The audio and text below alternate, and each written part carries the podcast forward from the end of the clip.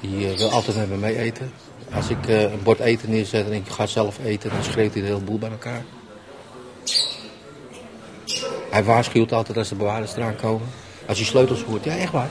Dan gaat hij tekeer zo, tjiep, tjiep, tjiep, tjiep. En dan weet ik, oh, gelijk.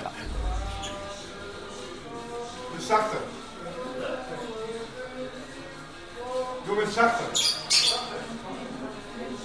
Waarom zit jij nu ook zachter dan? Als je niet wil helpen met te zingen, maar gewoon jongen, dat is ook één.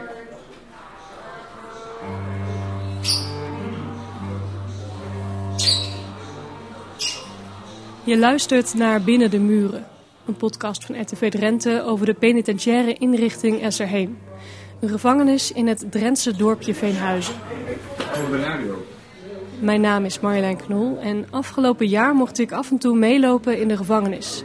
Omdat ik wou weten hoe het is om hier te leven. Afluisterapparatuur jongens. Dit is aflevering 2, de bewoners.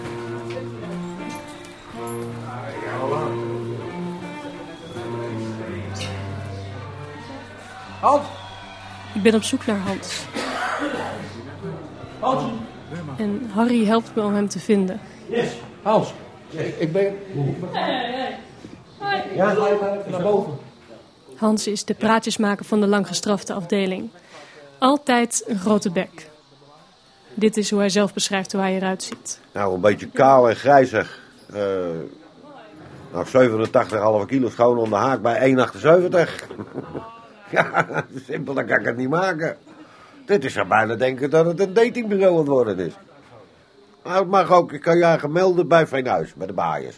De SRM. We doen niet zo moeilijk vandaag. De gedetineerden zijn verspreid over tien verschillende afdelingen. Hans en Harry wonen op de langgestrafte afdeling.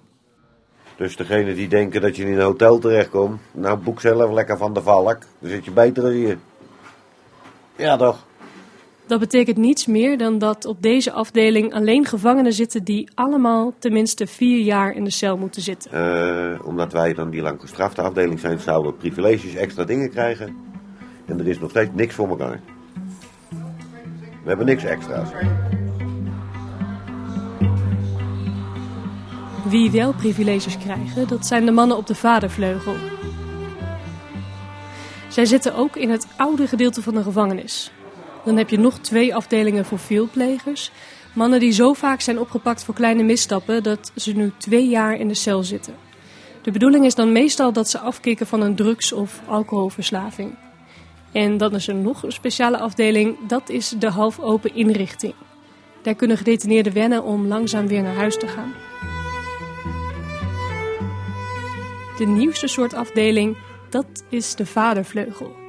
Die afdeling bestaat alleen maar in Leeuwarden en hier in Veenhuizen. Mag ik u uitnodigen voor de openingshandeling? Minister Sander Dekker opende hem in april 2018. Kan ik een tweede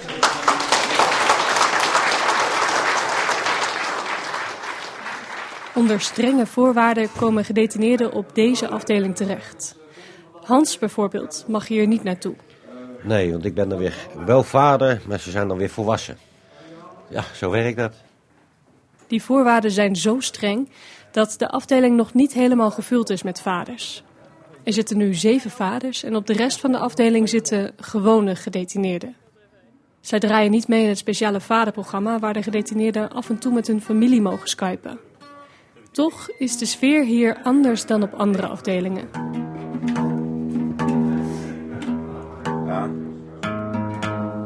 Gemoedelijker is misschien het juiste woord.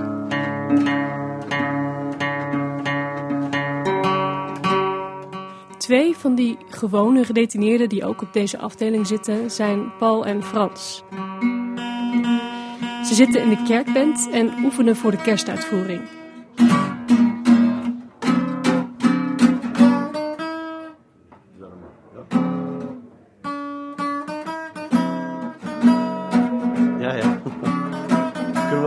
Carrière switchen? Stoppen met criminaliteit, dan achter het station zitten. Veel gedetineerden hier hebben een gitaar. Sommigen, zoals Frans, hebben een eigen gitaar. Anderen, zoals Paul, hebben hem geleend uit de bibliotheek. En eh, ja, in mijn geval, dat was iets eigenlijk uit mijn jeugd. En eh, nou, Frans is natuurlijk een geweldige gitarist. En eh, ja, daar leer je heel veel van. Want dat, is- dat is heel leuk. Dan krijg je toch de kans toe. Ja, we zijn elke dag een beetje aan het oefenen. En, eh, wij spelen binnenkort met de kerst in de kerk. Dus we moeten een paar nummers doornemen. En eh, Paul is ook een eh, goede gitarist aan het worden. Dus zo gaan we samen hier een beetje de tensie door. Frans is begin 50 en een van de betere gitaarspelers in de gevangenis. Hij leert Paul de akkoorden en steekt ook medegevangenen aan. Toch heeft hij nooit een papiertje met bladmuziek voor zich liggen.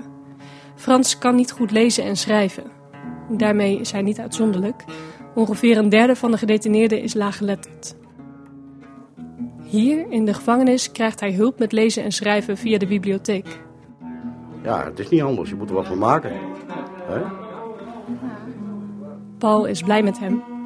Dat je een beetje een doel hebt in je, tijdens je detentie. Ja, want is, is het moeilijk? Nou ja, ik, eh, persoonlijk ik heb een, vrij lange straf dan. Ik straf, ik kom, ik kom uit Engeland vandaan. Ik had eh, 16 jaar gekregen voor drugsmokkel.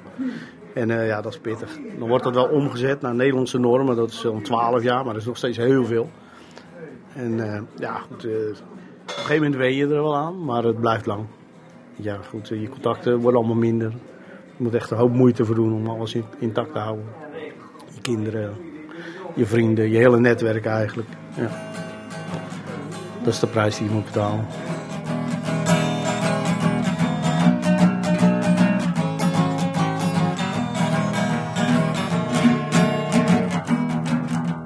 Beneden in de leefruimte, daar zitten Dennis en Peter aan tafel. Ze draaien wel mee in het speciale vaderprogramma. Nee, kan niet. Schaar. Ze zijn, zoals zo vaak, aan het schaken. Soms wint Dennis, de andere keer wint Peter. Ze spelen bijna elke dag. Dat is best wonderlijk als je bedenkt dat ze allebei niet zo goed tegen hun verlies kunnen. Maar Dennis heeft er het meest last van. Schaak. Nu staat die schaak. De schaakstukken vlogen al meerdere malen van tafel tegen het einde van het potje. En de volgende dag spelen ze gewoon weer opnieuw. En opnieuw. Konden jullie het eigenlijk gelijk goed met elkaar vinden? Wij konden elkaar al van buiten. Ja. Eigenlijk zou- hebben we al van tevoren in HVB geschreven dat we alle twee hier naartoe zouden gaan. HVB. Dat betekent Huis van Bewaring. Daar moet je heen als je verdacht bent en nog niet veroordeeld. Hij zat HVB Almelo en ik zat HVB gedeeltelijk Middelburg en toen Zoetermeer. En toen, eh, ja, toen zeiden we van, eh, we gaan hier maar heen. Dennis en Peter zijn onafscheidelijk. Zie je Dennis? Dan zit niet ver van hem ook Peter. Ze kennen elkaar van vakanties in Spanje. Ze gingen met hun gezinnen altijd naar hetzelfde plekje. Dus ja, toen, kwam- en toen ik vast kwam te zitten, stond hij eigenlijk gelijk met zijn vrouwtje voor, mij, eh, voor mijn vrouwtje klaar. Alleen, ja, een maand later gebeurde bij hem ook iets in zijn leven, waardoor hij ook eh, binnenkwam. Dat is echt niks met elkaar te maken, totaal andere delicten. Ja, zo kan het lopen. Zo is het leven. Zo is het leven, Marjolein. Peter en Dennis vertellen liever niet waarom ze vastzitten. Ja, heeft iets stoms gedaan. Hij is met eh, iets bezig geweest wat niet mocht. En eh, Hoewel ik wel nieuwsgierig ben naar hun verhaal. Maar dat is de enige afspraak die ik met de penitentiaire inrichting moest maken bij het opnemen van deze podcast. De gedetineerden blijven anoniem. Als gevangenen me zelf willen vertellen over een delict, is dat goed. Als ze dat niet willen, accepteer ik dat ook. Ik mag geen details geven van het delict en geen achternamen noemen. Sommige gedetineerden kregen ook een andere voornaam. Dat kan gebeuren. achteraf gezien, eh, ja, scheelt het wel enorm natuurlijk. Dus je hebt toch altijd elkaar hier. En ik heb privé wel wat dingetjes meegemaakt. Nou, daar heb ik een hele grote steun aan. eh. Ik kan nergens heen, dan is het mat.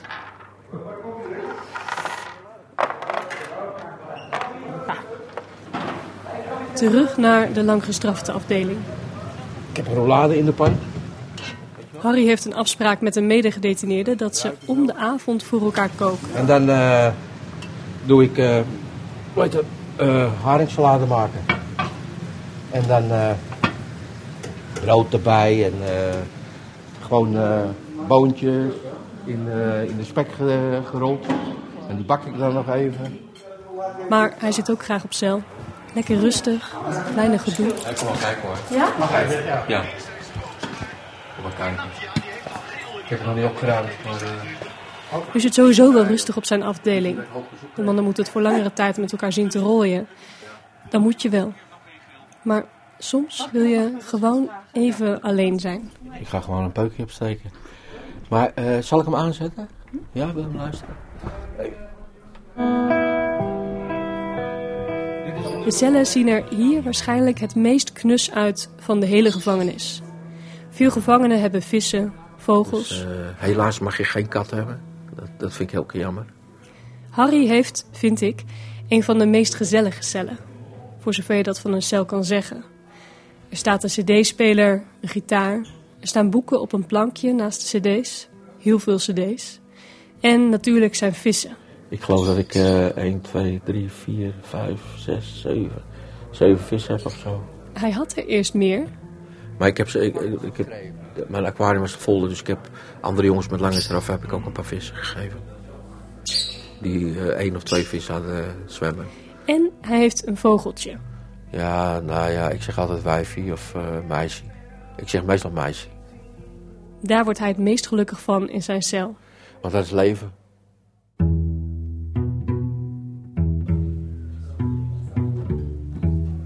Zo vol als Harry zijn cel eruit ziet, dat is best bijzonder. De meeste gevangenen zitten namelijk niet zo lang in de gevangenis als hij. Meer dan 70% van de gevangenen zit maximaal drie maanden vast. Harry heeft een gevangenisstraf van 9 jaar en hoort daarmee bij een relatief kleine groep gevangenen die zo lang vast moet zitten. Als ik Harry vraag waarom hij deze straf kreeg, is hij daar heel open over. Hij heeft iemand neergeschoten. Kijk, je, je moet het zo zien. Uh, ik was gewoon ergens waar ik niet had moeten zijn. Verkeerde tijd, verkeerde plaats, zegt hij.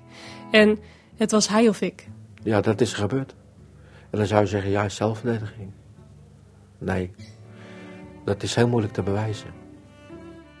Het is niet zijn eerste gevangenisstraf. Hiervoor zat hij ook vast voor een levensdelict, zoals dat dan heet.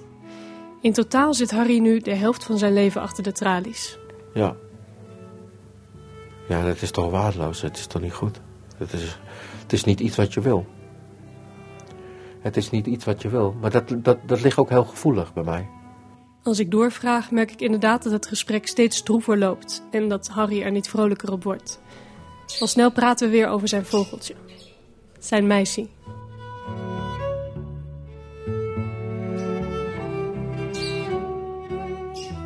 Volgende keer in Binnen de Muren vertel ik je over het alledaagse leven in de gevangenis.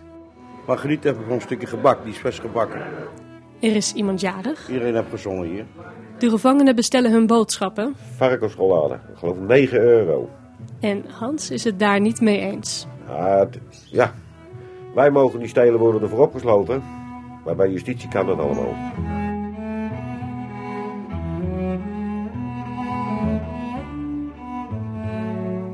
Binnen de Muren is een podcast van RTV Drenthe en hij wordt gemaakt door Marjolein Knol.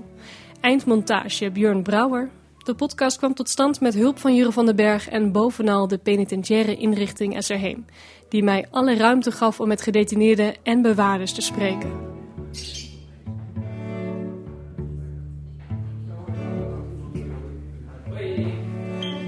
Abonneer je op Binnen de Muren om op de hoogte te blijven van nieuwe afleveringen. En luister je graag? Laat dan een reactie achter. Dan kunnen meer luisteraars ons vinden.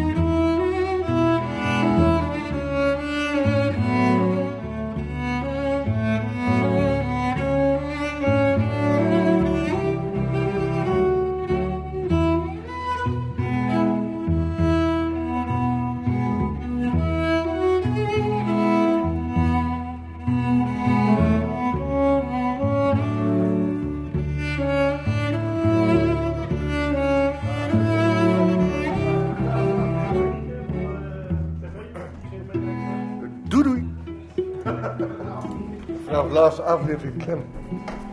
Kijk je dat niet? Ik heb al het einde gezien. Kijk, oh niks zeggen. doei. Nee, doei doei. Fijne avond. Zo, hè.